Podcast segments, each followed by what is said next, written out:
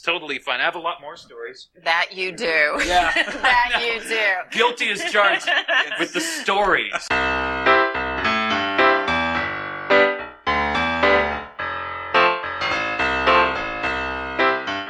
Hi, friends.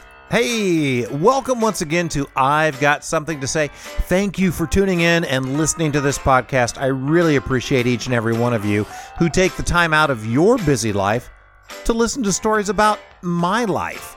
This week's episode is titled, Does Your Face Hurt?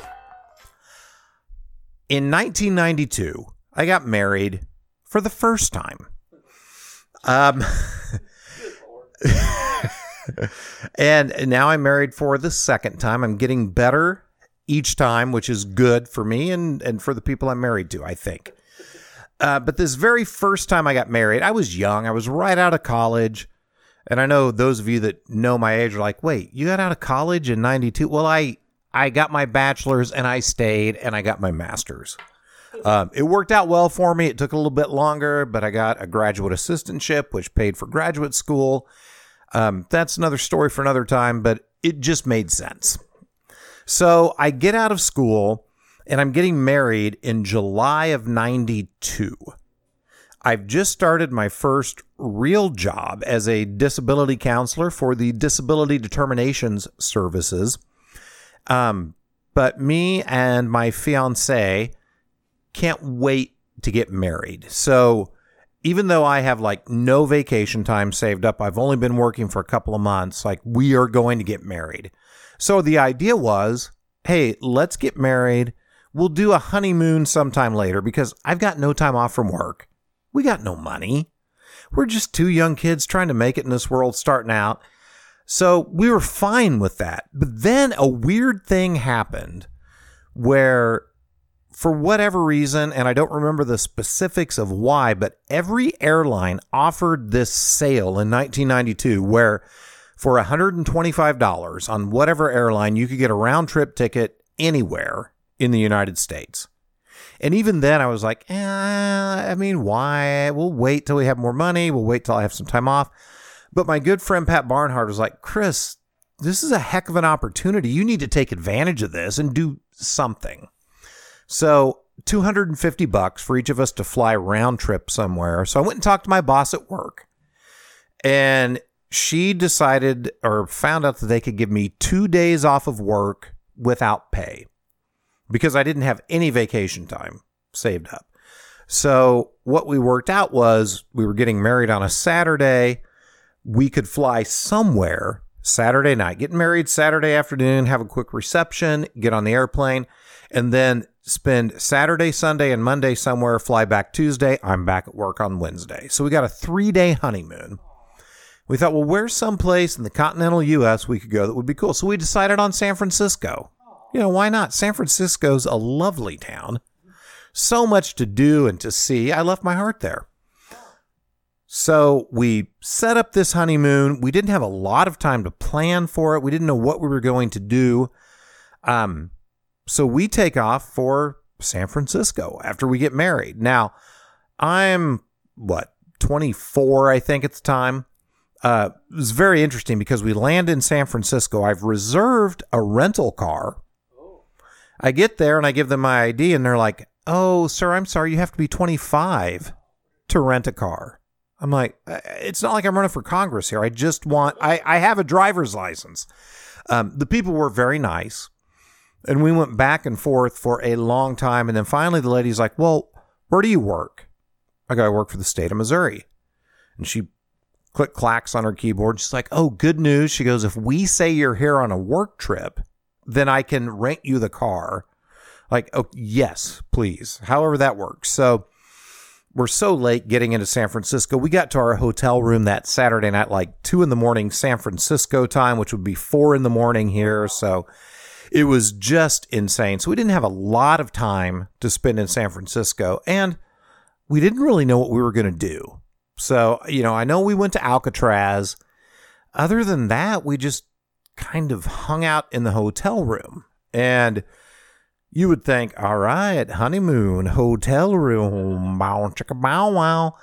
Um, I mean, I'm not going to say none of that went on, but it's not like it was crazy time. So we actually spent a lot of time just in the swimming pool and there weren't a lot of people there for whatever reason. So it would just be me and my wife in the swimming pool, hanging out, doing our thing. And on our second to the last day there, so that would have been, well, geez, it probably would have been Sunday, our first full day there. We're in the swimming pool and we've been talking and we've, you know, we've already done whatever newlyweds do. You can figure it out. You all have imaginations. So we're out in the swimming pool and I'm just kind of bored at that point, And I'm like, hey, check this out. I say to my bride, I can swim all the way across the pool underwater without coming up for air. So I do it, and it's not a great big pool, so it's kind of easy. So I go back and forth a couple of times, and I keep telling her, hey, watch this, like she's interested in watching me swim underwater. So I decide, you know what, I'm going to up the stakes a little bit here. So I tell her, hey, Rhonda, check this out. I'm going to swim across the pool underwater without coming up for air, but I'm going to do it man from Atlantis style. Now, I don't know how many of you were fans of the Patrick Duffy show, Man from Atlantis, um, but he was a man from Atlantis and thrust into the world of the terrestrials, those of us who live on land, but he still had his ability to swim and breathe underwater. He had webbed fingers. And the way that he would swim, um, as some of you might remember, is his hands were down at his side. Like, even though his hands were webbed, he didn't really use them to help him swim which is totally dumb, but he didn't. And he would like gesticulate or vibrate his body up and down, um, kind of like if you've seen somebody doing the worm dance move, only they have their arms out in front of them, kind of pushing them up off the floor. This is underwater with his arms by his side, and he would just move his body Hmm. back and forth. So I'm underwater, and I've already announced to my wife that I'm going to do this. So I'm like, I, I have to see this through. And I've said I'm going to do it man from Atlantis style. So I have to stay true to that. So I go underwater. I have my arms down at my side and I start just totally vibrating my body up and down and up and down. And I'm doing pretty good. I can tell that I am making good time across the pool. I started at the deep end because in the deeper water, you have to work harder to get some uh, propulsion going. The thought being, let me use most of my energy up front here in the deep water. Then when I get to the shallow water, I can just kick it out and I'm done. You know, I've expended most of my energy, but I don't need it on the back nine, if you know what I'm saying. So I'm going up and down with my arms down at my side. Um, I go from the deep end, and apparently I went a little deeper than I thought I had gone. So it's it's got like a slope that goes up from the deep end into the shallow end. Well, I get into the shallow end and I'm thinking I'm up pretty high in the pool, but I'm not. I'm still about four feet deep.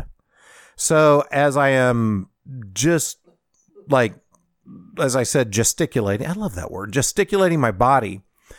I I thrust my hips down, my head's up, and then in a, a quick um, and very deft motion, I thrust my hips up and my face down, and I smash my face on the bottom of the pool extremely hard. I can tell that this isn't pretty at this point. So, as much as I would like to impress my wife, because I want to show that I'm a man of my word, I said I'm swimming across this pool like the man from Atlantis, and damn it, I'm going to see it through. I come up from the bottom of the pool when I've just entered the shallow end and say something like, "Oh my god, this fucking well." My my lip is bleeding and it is already puffed up like nobody's business. Like immediate swelling took place. Blood seriously was streaming down my face.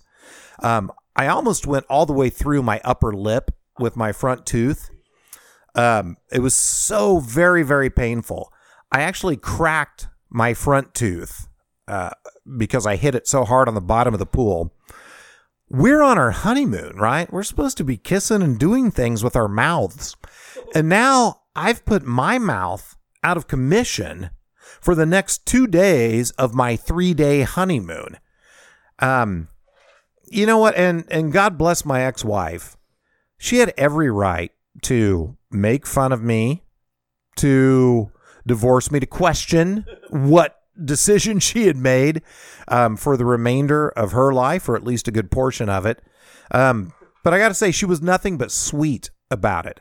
And I remember I got on the airplane to go home, and oh god, I can't remember the movie we were watching. It was two ice skaters. I don't think it was Ice Castles. It was something after that, but it was about a hockey guy who got hurt and then he became um, a figure skater. It's a lot of guys have watched this movie and really liked it.